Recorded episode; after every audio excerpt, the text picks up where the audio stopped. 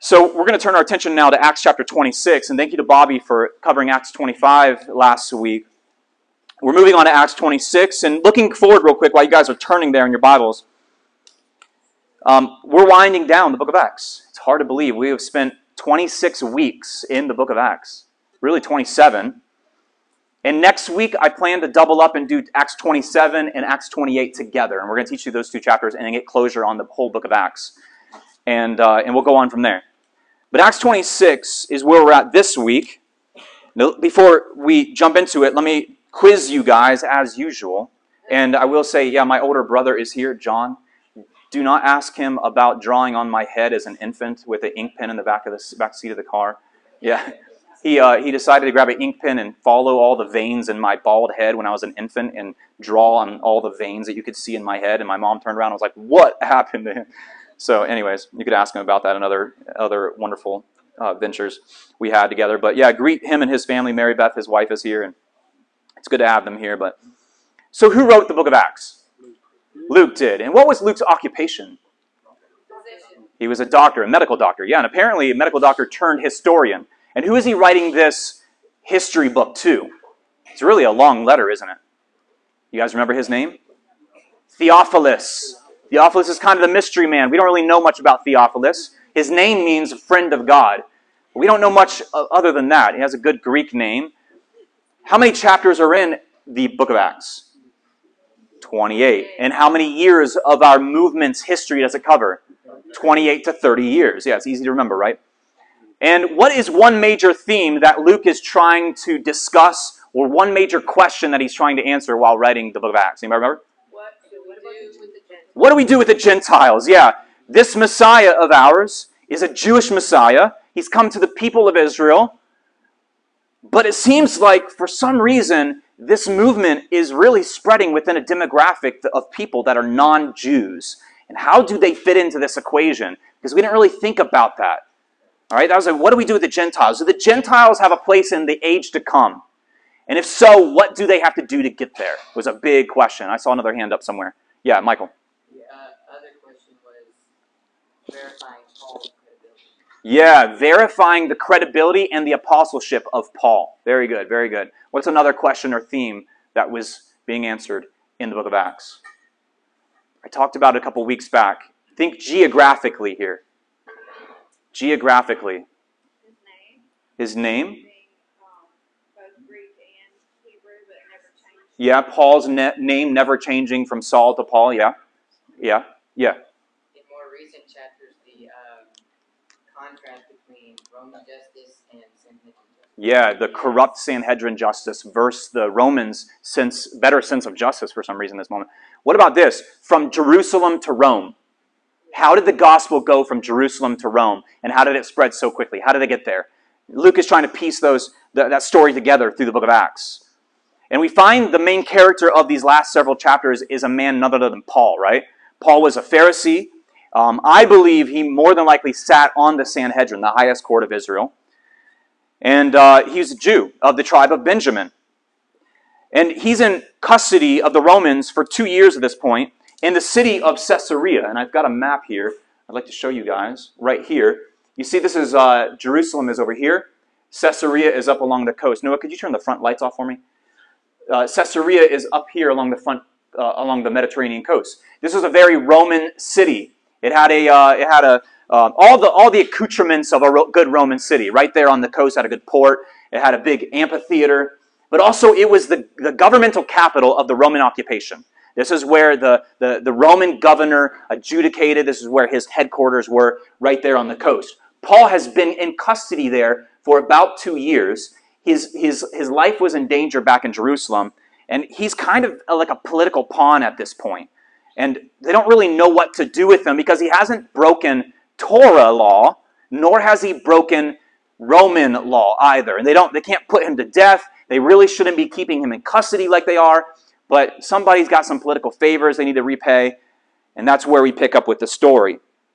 And there's some false accusations, and Bobby did a good job reviewing those false, false accusations uh, last week. They are that he was speaking against the temple, that he was defiling the temple, that he's teaching Jews to apostasate from the, from the Torah, apostatize from the Torah, and what else? Bringing bringing Gentiles into the temple, yeah, and defiling it, yeah. And and here Paul is flatly denying all of those accusations. And Bobby did a good job of saying last week that sometimes we still falsely accuse him of those things, don't we?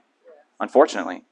So go with me to Acts. Let's actually pick up in, in Acts chapter 25, uh, Acts 25 and looking at verse 23.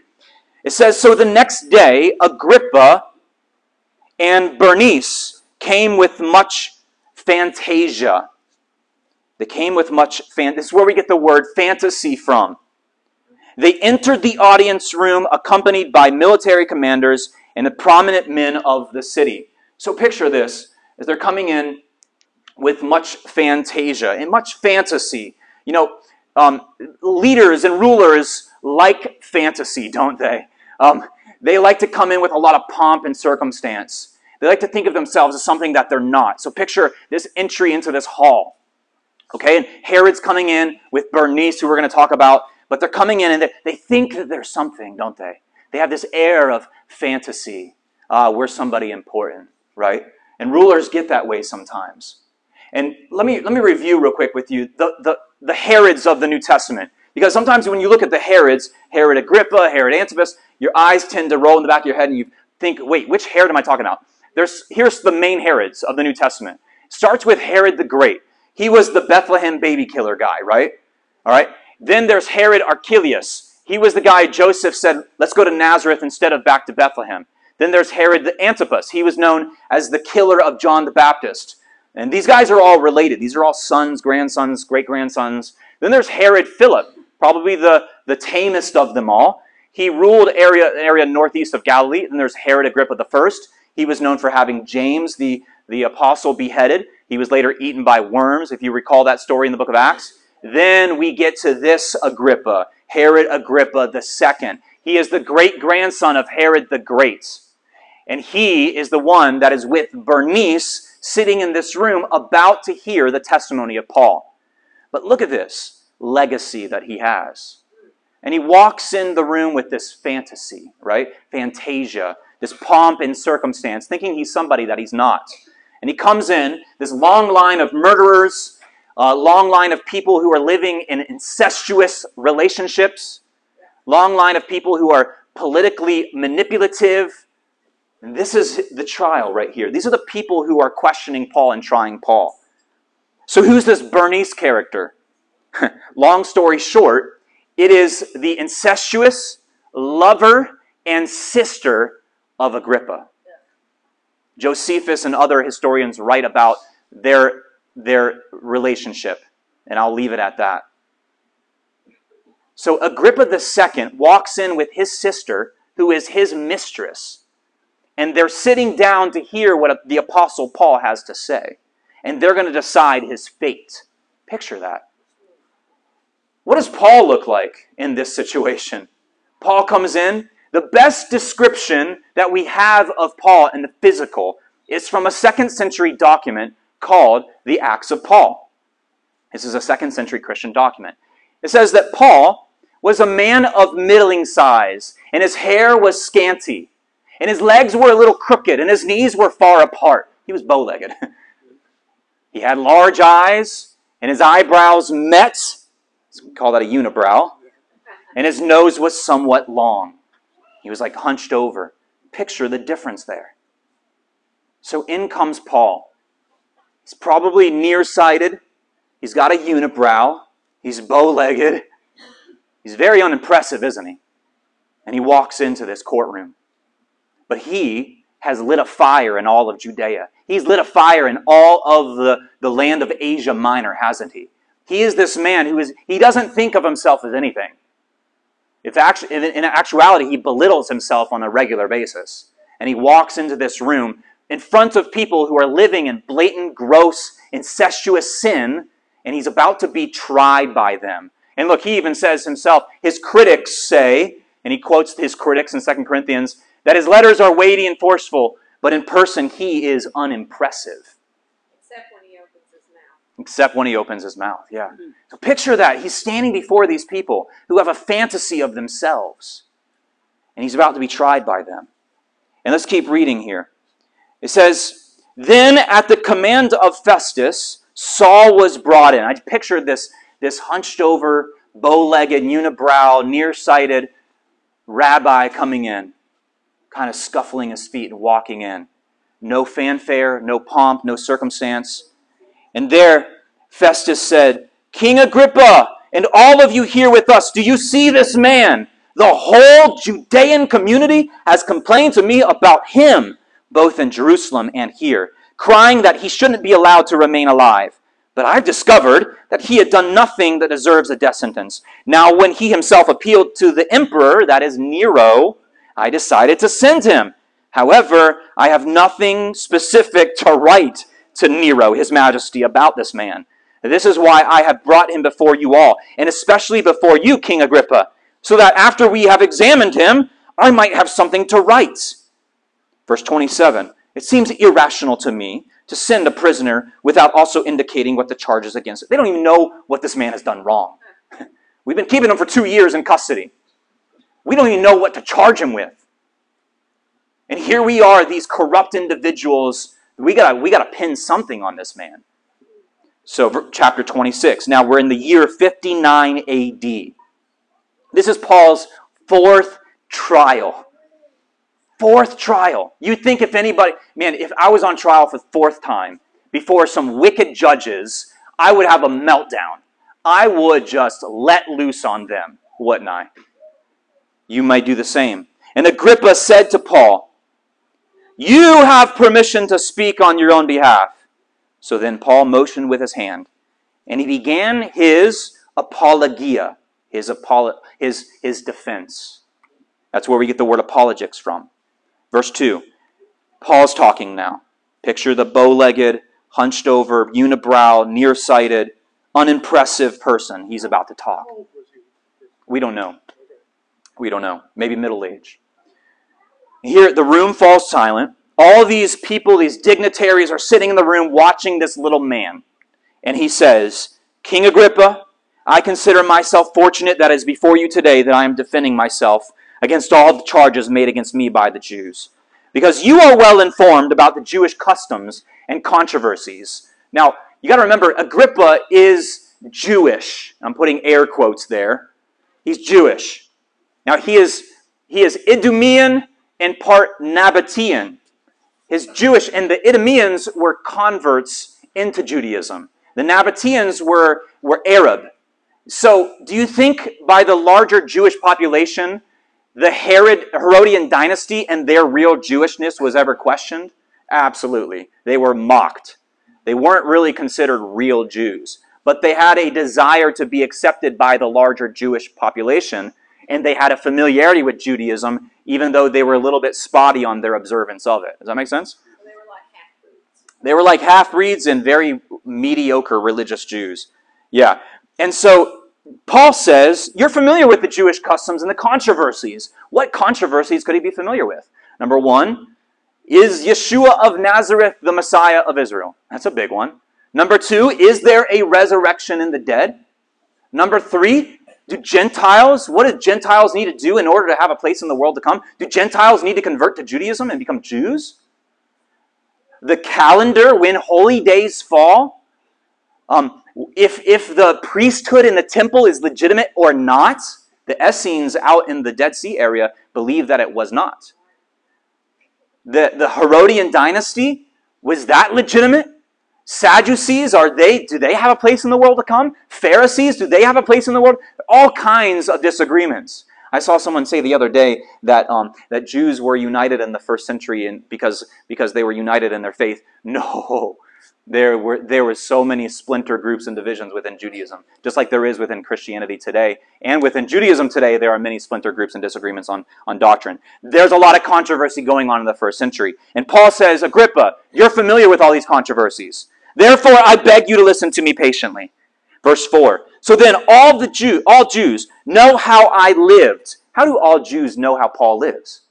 That's another piece of evidence. I believe he sat on the Sanhedrin. He was a very prominent figure. I lived my life from my youth on, both in my own country and in Jerusalem. They have known me for a long time, and if they are willing, they can testify that I have followed the strictest party in our religion. That is, I live as a Parush, a, a Pharisee. Verse 6 How ironic is it now that I stand on trial here because of my hope in the promise made to our fathers. What is that promise?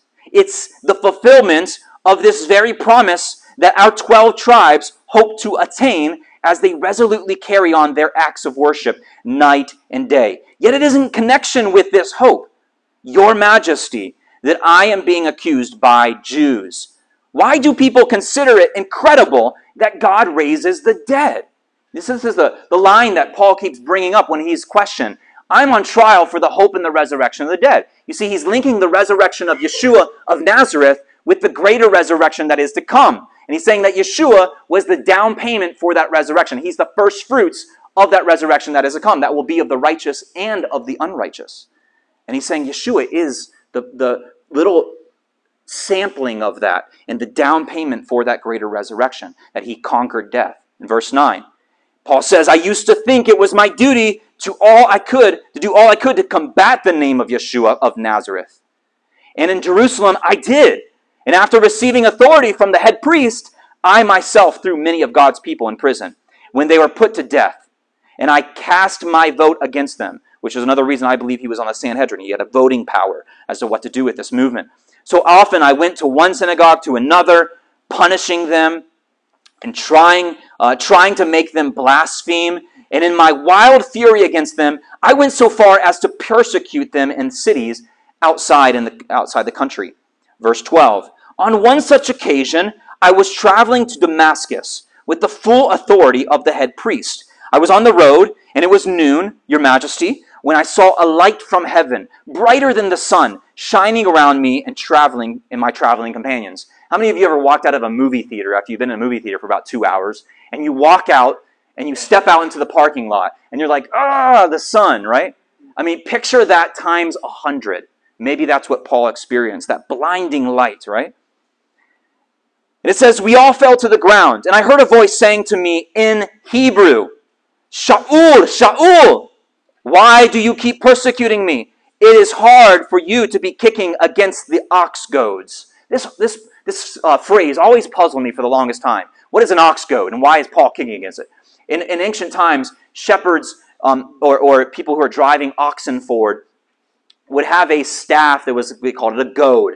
You, have heard that phrase, goad people forward. You, they would goad sheep or oxen or an animal, and it would be a pointy stick. Um, they would maybe make it of their own, whatever materials they would have, and they would poke them with it and get them moving. It wouldn't cause death or injury, but if they were to kick against that goad, it would cause a lot of pain. And they would know, I don't need to kick against the goad anymore. Right? And that's kind of where that comes. Yeshua is telling him, You've been kicking against the goad. I've been goading you, but you've been kicking against it. You've been, you've been hushing that voice and your spirit that's telling you that I am Messiah. I said, Who are you, sir? And the Lord answered, I am Yeshua who you are persecuting. Ani Yeshua. Just like Joseph says to his brothers, Ani Yosef. I am Joseph, right? But get up and stand on your feet. I have appeared to you to appoint you to serve and to bear witness to what you have already seen of me and to what you will see when I appear to you in the future. I will deliver you from the people and from the Gentiles. I am sending you to open their eyes so that they will turn from darkness and to light, from the power of the adversary to God, and thus receive the forgiveness of sins and a place among those who have been separated for holiness by putting their trust in me. What Paul is saying here is like, when I met Yeshua on the road, he sent me to the people who are not a people, the people who are not part of my people the people who are a non people, the people who have not seen the light. That is the Gentiles. And where is he getting that from? That's a promise given to Israel in Deuteronomy 32. Can you guys turn over there real fast with me? Deuteronomy 32, verse 21. Deuteronomy 32, 21.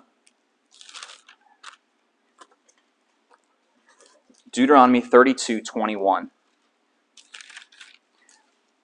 Moses is speaking prophetically here, and God is speaking through him.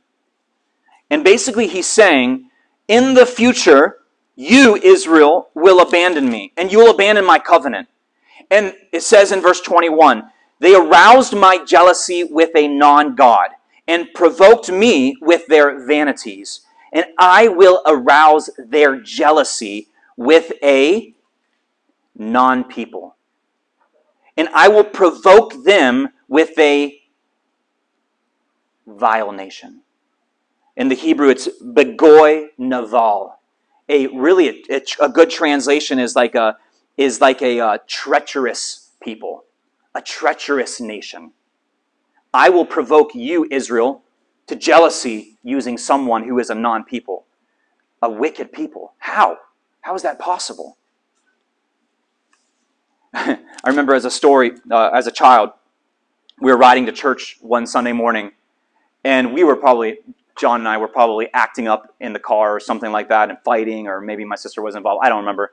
But I remember the details of what my mom said to us as she's driving to church and she's trying to get us there on time, and we were acting the fool in the back seat or whatever. She said, "I would just like you." That There was the there was this family, and they were um they were originally from Canada, and you know Canadians are nice. The kids were very nice. They were very well behaved, and they were called the Brenner boys. All right, Jeremiah and Micah Brenner, and they they were our friends. But they were just so well tempered and nice. They never fought. And I remember my mom's driving, and she's so frustrated us fighting in the back seat. She goes, "One day I would just like to trade you for the Brenner boys." and I remember like stop, I was like, "Man, I just felt like a knife went through my chest. That that was painful. Gosh." And I was like, "Wow." I mean, we straightened up and we were like, we calmed down. And she probably doesn't even remember that, but and she never did trade us for the Brenner boys. Maybe she would have if it was an opportunity. But, anyways, I, I got jealous. I thought, wow, she loves the Brenner boys more than us. And even when we got to church that day, you know, I, the Micah and Jeremiah Brenner got around me. I was like, man, I don't want to kind of be around you. My mom, you know, she compared me to you. I got kind of jealous over the fact that you guys are more well behaved. And it's kind of in a, in a much larger way what's going on here uh, that God is taking for himself a people from a non people and he's pulling them into covenant and saying, I need you to help provoke my people to jealousy. Remember, Paul says that. He talks to the Gentiles and he says, I hope that some of you might provoke my own brother into jealousy, and in doing so, save them. Go to 1 Peter 2 with me, real fast. 1 Peter chapter 2. 1 Peter 2. Peter picks up on this as well. 1 Peter 2, verse 10. 1 Peter 2:10. He says, "Once you were not a people, but now you are God's people. Before you had not received mercy, but now you have received mercy. I urge you as aliens and temporary residents not to give in to the desires of your old nature, which keep warring against you." You see what's going on there? Paul is realizing his mission, his apostleship is to a people who are a non people, a people who have not seen the light. And his job is to be a vessel of the gospel to them. And we in this room, by and large, have Paul to thank for that work. The fact that we are sitting in here worshiping the God of Abraham, Isaac, and Jacob is probably, by and large, due to the sacrifice and the hard work of Paul. Now let's pick up in verse um, Let's pick up in verse 19. So, King Agrippa, Paul continues, I did not disobey the vision from heaven. On the contrary, I announced first in Damascus, then in Jerusalem, and throughout all of Judea, also to the Gentiles, that they should turn from their sin to God and then just live however they want, consistent with that repentance. No. What does it say? That they should do what? My Bible says good deeds. Now, do we just make up these good deeds on the fly? do we just go to like church doctrine and read their website and do those deeds? What good deeds and where, where do I find these good deeds if I'm a first century Gentile turning to the sect known as the way? Obedience to the Torah. Obedience to God's commandments, yeah, which are found in the first five books of the Bible, the Torah. So Paul is saying turn to God, then do good deeds consistent with that repentance. It was because of these things that the Jews seized me in the temple and they tried to kill me. Verse 22. However, I have had God's help, so that to this day I stand testifying to both small and great, and saying nothing but what the prophets and Moses said would happen. Man, there's a good template for when you're standing being accused by authority figures who are corrupt. Just say nothing but what the prophets and what Moses and what our master and what Paul and what the apostles say in the word. That will get you far, won't it? Now, he said, I've only said what they would happen. Now, what is he talking about would happen? We don't have time to go through everything where it says would happen. There's around 300 prophecies given in the Hebrew Bible talking about the nature, the ministry, the death, the burial, resurrection of Messiah. And here, here, I just I used what Paul said here, and I went through and found these prophecies in the Hebrew Bible that these people should be familiar with. You can take a picture of this, or I can email it to you, but we're not going to go through all these. I'm just going to show you that in Psalm 118, it says the Messiah will be tr- betrayed. In Zechariah 11, that he would be betrayed for 30 pieces of silver. In Psalm 22, that he would be pierced. In Zechariah 12, he would be pierced. Isaiah 52 and 53, he would take our sin. Psalm 16, that he would rise again from the dead. Isaiah 49, that he would be a light to the Gentiles. Paul is so knowledgeable of his Hebrew Bible, of his Tanakh, and he knows all I have to do is quote these guys, and that'll carry me through. And he does. He says that Messiah would die, and that he, the first to rise from the dead, will proclaim light to both the people and the Gentiles. Is he right? Is he biblical? Absolutely. Take a picture of that, look him up when you go home. Verse 24. But just as he reached this point in his defense, Festus, the Roman governor, he shouted at the top of his voice, Paul, you're out of your mind. And he uses the Greek word, you're a maniac. It's where we get the, I mean, uh, mania. It's where we get the, the, the English word to be a maniac. He calls him a maniac. Paul, you're out of your mind because of so much learning. You got to remember, Paul was very learned. Who did he study under? Gamliel. The, the Talmud says about Gamliel that when Gamliel died, the light of the Torah went out. That was Paul's teacher. And that's how highly regarded he is even today within the Jewish world. Paul was next in line to be the next big shot in all of the Jewish world. He was very well learned. Even if you go real quick with me to Galatians 1:13, go with me to Galatians real quick. Galatians 1. And I didn't bookmark it in my Bible like I typically do. So if you get there before me, and just read it loudly. Yes, verse 13. Verse 13 and 14, please, just nice and loud. For you have heard of my earlier behavior in Judaism how I persecuted God's community beyond measure and tried to destroy it. I was even advancing within Judaism beyond many my own age among my people, being a more extreme observer of my father's traditions. You hear that? I was advancing more than anyone within the Jewish faith. The entire Jewish world, Paul was it. He was going to be the next big rabbi. And he, he threw it all away. But what did he gain? He gained something far greater, didn't he? Now, he didn't abandon his faith. Don't get me wrong and don't hear me wrong. He didn't abandon his Jewishness. Like I said, he didn't become a um, comb his hair and part his hair just right Southern Baptist. He was a Pharisee to the day he died. But he gained the Messiah, didn't he? Nothing wrong if you part your hair with a comb just right. Actually, probably looks good. I need to do that. But what's interesting here is who is the crazy one? Festus is calling Paul a maniac. Now, if I got called a maniac by Paul, I'm sorry, by Festus and Bernice, ugh, and Agrippa, and all these people standing there, man, would I run off at the mouth at them. You want to sit there and call me a maniac? While you're sleeping with your sister? Really? Oh, I would just have I would just go to town on them. Paul, what does he do? he bites his tongue. He says, I am not crazy, Festus, your excellency. oh, On the contrary, I am speaking words of truth and words of sanity.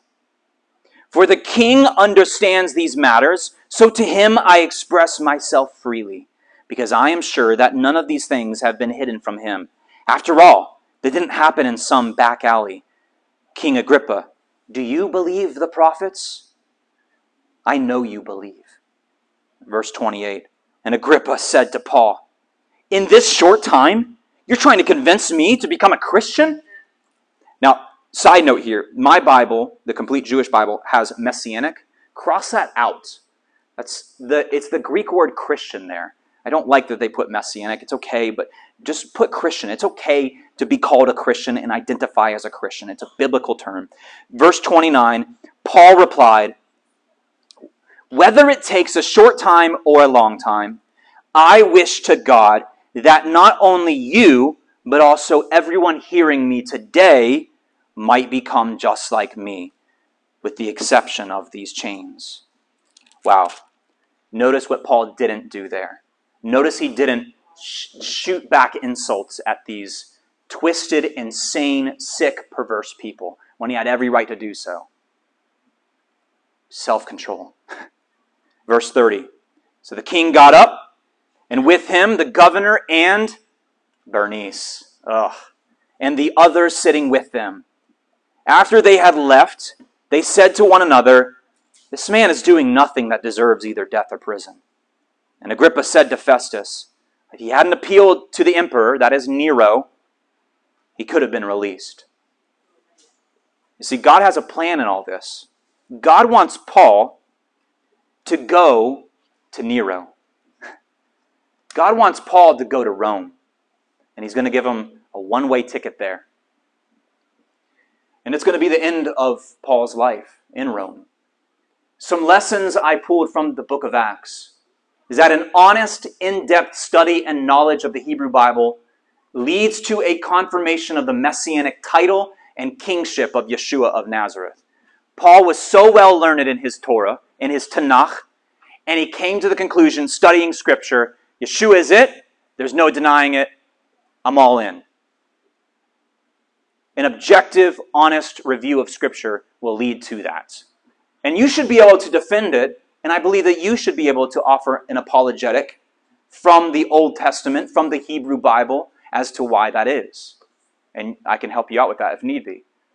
Lesson number two some of the greatest civilizations in human history, once detached from God's unchanging world, word, find themselves living in some of the most grotesque and fantasy driven confusion. Is our world confused right now? Ladies and gentlemen, I was walking the streets of Washington, D.C. a week ago today. And I can tell you, with my own eyes, I saw a lot of confusion. And you guys probably did as well. Now, I can look at that confusion and I can say, ugh, idiots. Ugh, you voted that way. Ugh, you think guns kill people? I could do that. Or I could look at them and say, wow, what a pity I have for them that Yeshua died for them, that they're still confused and lost and without hope. It's easy for me to take the Fox News approach and be like, ugh, fools. No. I was there. I was there and I was sick in my sin. Who am I to judge? Now, I can say, yes, you are living in sin. yes, Bernice and Agrippa should not happen. But I love you because Yeshua died for you. And I, because I love you, I will tell you you're living in sin and you're lost and without hope. But confusion abounds. Lesson number three the crazy are those who live and die for this fleeting world. Jim, Jim Elliot, and his, his journal, uh, which became published and is now called The Shadow of the Almighty, if you haven't read it, buy it and read it. He was, uh, he was uh, martyred at the age of 28 in, um, in uh, Central, Central America. Ecuador, thank you. He is no fool, Jim Elliot says, who gives what he cannot keep to gain what he cannot lose. Paul is aware of this, he's cognizant of it, and he's taking that approach. I don't care if I lose my physical life because I have hope in the resurrection of the dead. But in the meantime, I'm going to bring as many people into the knowledge and saving grace of our Master Yeshua. You see, Paul's paradigm is completely different than the paradigm that I might have if I was standing in his shoes. I hope to achieve that one day. Notice that Paul, even though called insane by someone who is textbook insane, textbook, immoral and mentally ill, that is Agrippa second, does not use it as an opportunity to belittle or insult. He simply invokes Scripture and lets it do the talking. And I want to recommend and suggest you all do the same. I am guilty, as anyone else in this room, of belittling certain leaders that I disagree with, that I think should not be in certain positions in our country, in our state, or whatever the case may be. Don't be people who get involved in belittling them. Don't slander them. Pray for them. Pray for them. Pray that they have a fear of the God of Abraham, Isaac, and Jacob. Don't get swept into that stuff. Don't get swept into the, the emotion of anger and resentment. Okay? We're supposed to realize that we are citizens of an everlasting kingdom. Don't get swept up into that. Have a sober and sound mind. Paul continually uses opposition, his fourth trial, as an opportunity to share the gospel of the kingdom and to try to judge the hearts of the people who are accusing him and trying him. You notice every time he's standing before a different leader, he turns the table on them. And he says, Do you believe the prophets? Do you believe Scripture? What do you believe about the Messiah? He puts them on trial. God is using Paul. Now, notice Paul is not separating the wheat and chaff. God is using Paul, and he's going to go all the way up to Nero, the emperor. From Jerusalem to Rome. Now, I could look at, like I said, all the different sects and subcultures and people that I disagree with politically, morally, whatever you name it, that I was walking and sharing the streets with last week in Washington, D.C. And I could say, ugh, I'm just waiting for them to just pounce on me and just belittle me and do it. Or I could say, wait a second, what an opportunity. I was riding on a bus, our, our metro train shut down Saturday night. We had to take a detour and, and get up out of the metro station on the ground level, get on a bus and ride through uh, a few blocks of Washington, D.C., in Maryland, actually. We were in Maryland. And then get back on the metro and drive it for another 15. The bus we got in I'm pretty certain, and I think I'm safe to say that we were one of maybe five to six straight people on that bus. And it was clearly evident because a, a, a pride uh, a pride celebration had just happened in, in Washington D.C. There's a big festival that was going on. We got on that bus. Now I could say opposition, or I could say opportunity. I could say disgusting, or I could say, loved by my master and my Savior. I encourage you to take that stance.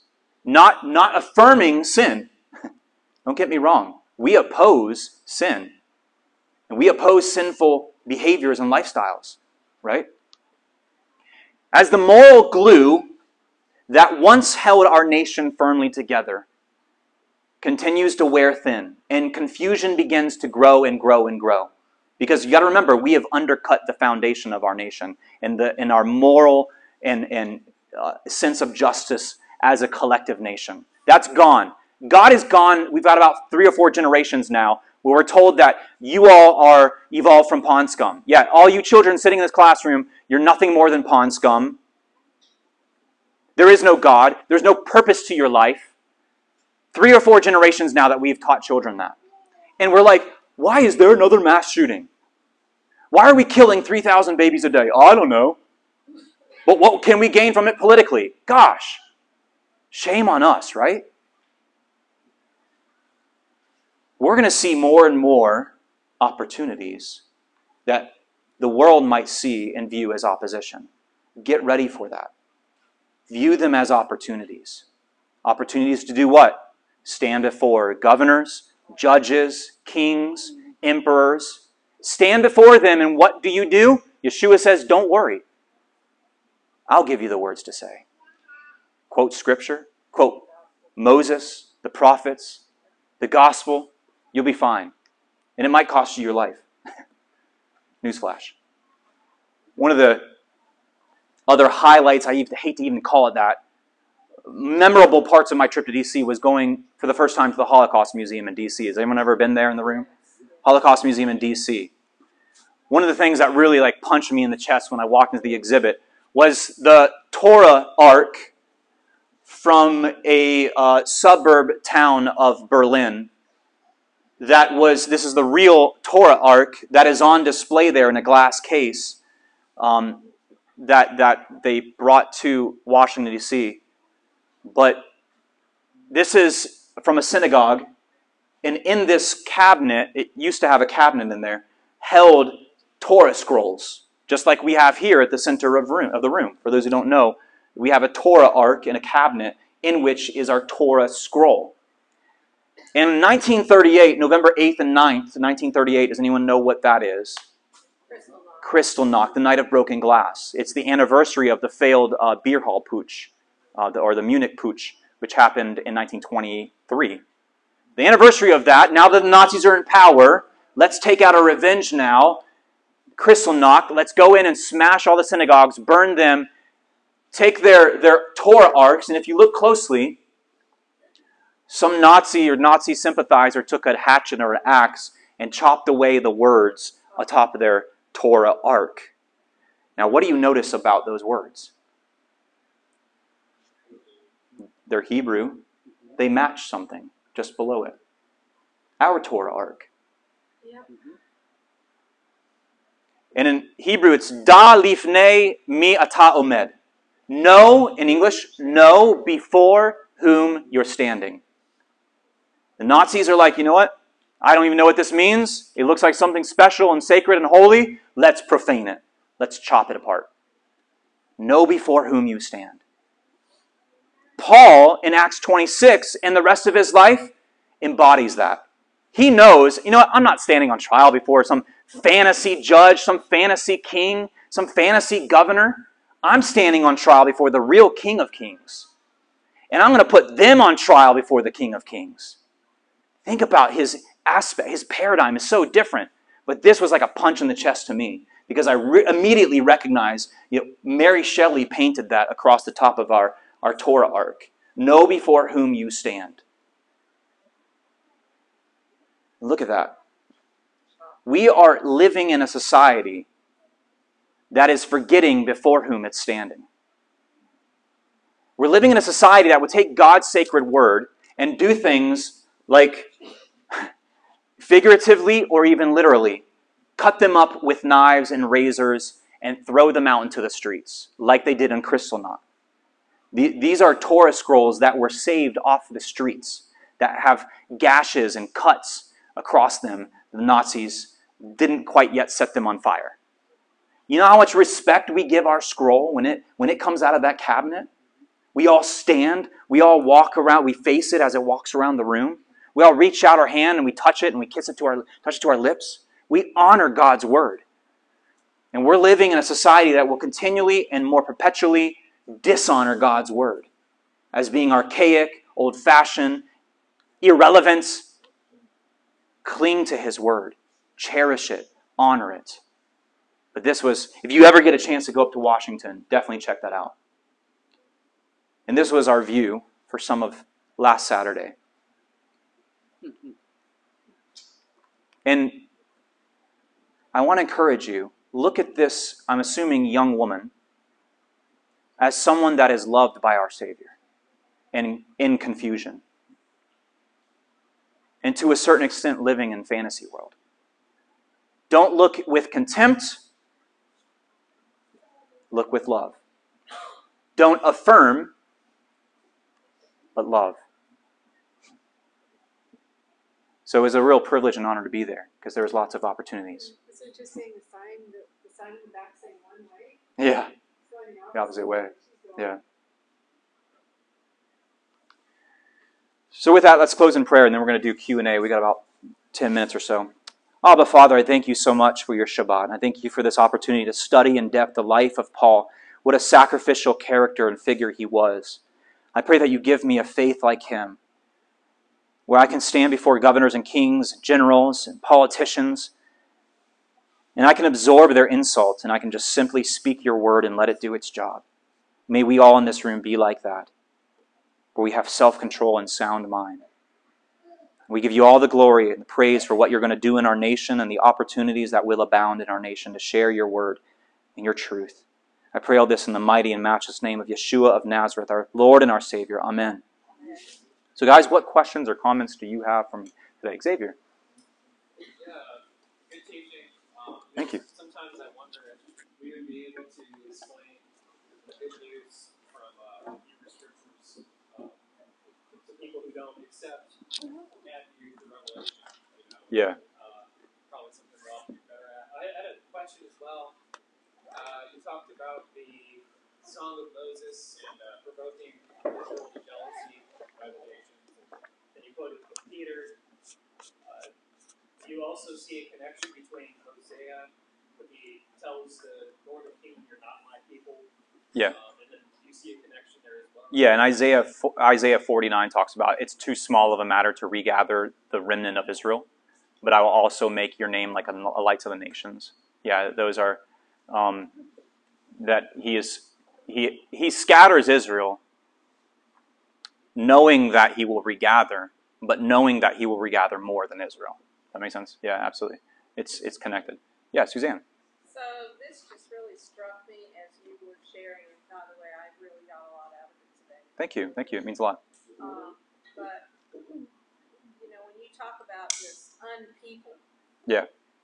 God couldn't have taken a more ant- the more antithesis of the Jewish people. Yeah. Because these were people that were pagan, that believed in many gods. I mean, it totally went in the face of everything that was being taught in Judaism at the same time. So Yeah. Pretty amazing when you think of that. Absolutely. The Yeah. of God to Yeah. reach down to this people. Absolutely. Thank you.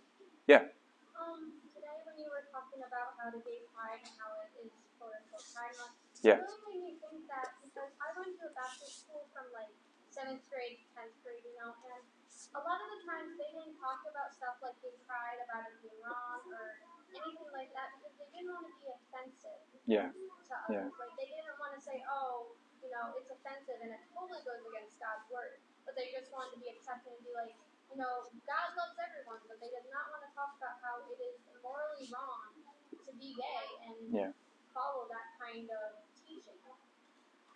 Yeah, and a lot of it stems from cowardice. You know, we're too afraid to speak truth because we are afraid that it might offend them. Then we are selfish and cowardly.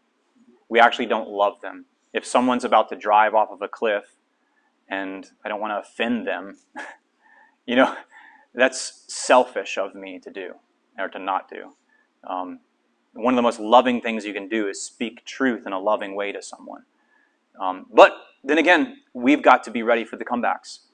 And we've got to be ready to defend the validity of God's word. Is it God's word? And if so, how can we prove it? Because uh, you will get hit with that too. So that's not for another day, another time. So, Crystal. One thing that I was very aware of recently is how very subtly our children are being attacked Mhm. in regards to a lot of these matters. You know, like, like I let Layla watch some things on Netflix, and I'm very careful about watching a couple episodes with her just to be aware of what the show's about. But I've Yeah. noticed that it'll go a long time, and then all of a sudden, like one show I was watching, one of the char- it's a cartoon, and a character has a homosexual crush on his friend, and I'm like, where did that come hmm from? Yeah, it's really subtle. Yeah. So I think that, you know, listening to, to what they're putting and stuff, I think that we need to be very aware now of, of, you know, how subtle the enemy is to try to put those seeds And normalize that minds. behavior. Yeah. Absolutely. And good for you for being discerning and watching. And um, yeah, media is, is uh, social media and media in general is the best way to indoctrinate an entire people group. And, and school, school, I would say, is another way to indoctrinate an entire people group. So um, uh, you can't point to me chapter and verse is, is and, and I mean, obviously you can point to me to your financial financial situation and situations of- surrounding that um, as to why you might put your children in a public school in this day and age. It, it better be a really good public school um, because there's some things coming down coming down the pipeline, and I'm friends with numerous teachers, and my brother is, is a teacher as well. There's some things coming down the, the pipeline that are going to be completely antithetical to the gospel and God's word. And if you're sending and busing your child for eight hours a day to that environment, and you're subjecting them to that, that environment, um, and then you maybe see them for 30 minutes in the evening, and it's a usually panicked 30 minutes while someone's trying to heat up corn dogs in the microwave and, and getting all this stuff, and everyone's tuckered out from work and grumpy and tired, um, then you've lost your kids. You've lost your kids. It's over.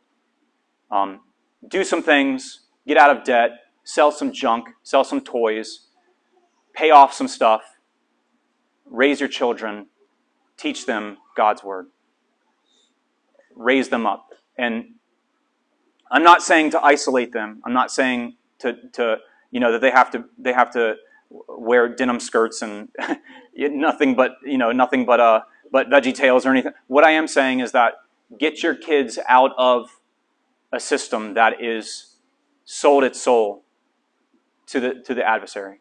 Do it by all means. Yeah. Real quick, what is your recommendation for like, like when my husband and I, we, right now, we cannot afford homeschool Layla. Yeah. We both work full time.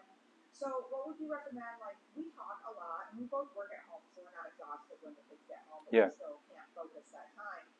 What would be your recommendation to make sure that we're always in the know about what's going on and, and talking about those subjects, like, Yeah. to make sure that we can kind of counteract anything that they're being taught? Yeah, yeah. Number one, like that's that's a really good question, and I, I thank you for having the desire to even get involved in that to that extent, because many parents, even within private school, aren't involved that much. Um, I think it's important to come home and have discussions. Sit at a dining room table as many nights as possible, and eat dinner together as a family as many nights as possible. Good. I could tell. I, one of the things I always did when I would start a new school year is I would pass out a questionnaire, and one of the questions, as a teacher, a school teacher, I would put on that questionnaire, and everyone would be, all the students would be like, "Why are you asking this?" Was how many nights a week do your family sit down and have dinner together? And that was the best. It sounds judgmental. It sounds harsh. That to me was always the best barometer of how that kid is going to be academically and behaviorally in my classroom. Never failed. Do that. Have discussions, and be open, allow her to talk, to vent, and share what she learned that day, and to be able to point to God's word, have a Bible study, and say, well, let's see what God's word says about that. Let's follow that to its logical conclusion and see where that takes us. But yeah, in the meantime, I highly recommend uh, following Dave Ramsey's Financial Peace University, and and get to a point where ideally one parent has to work, and you can just invest and pour into your kids. Um, but that's that's really not my business, and I don't understand all the circumstances and, and context around your situation. But definitely check it out; it changed my life.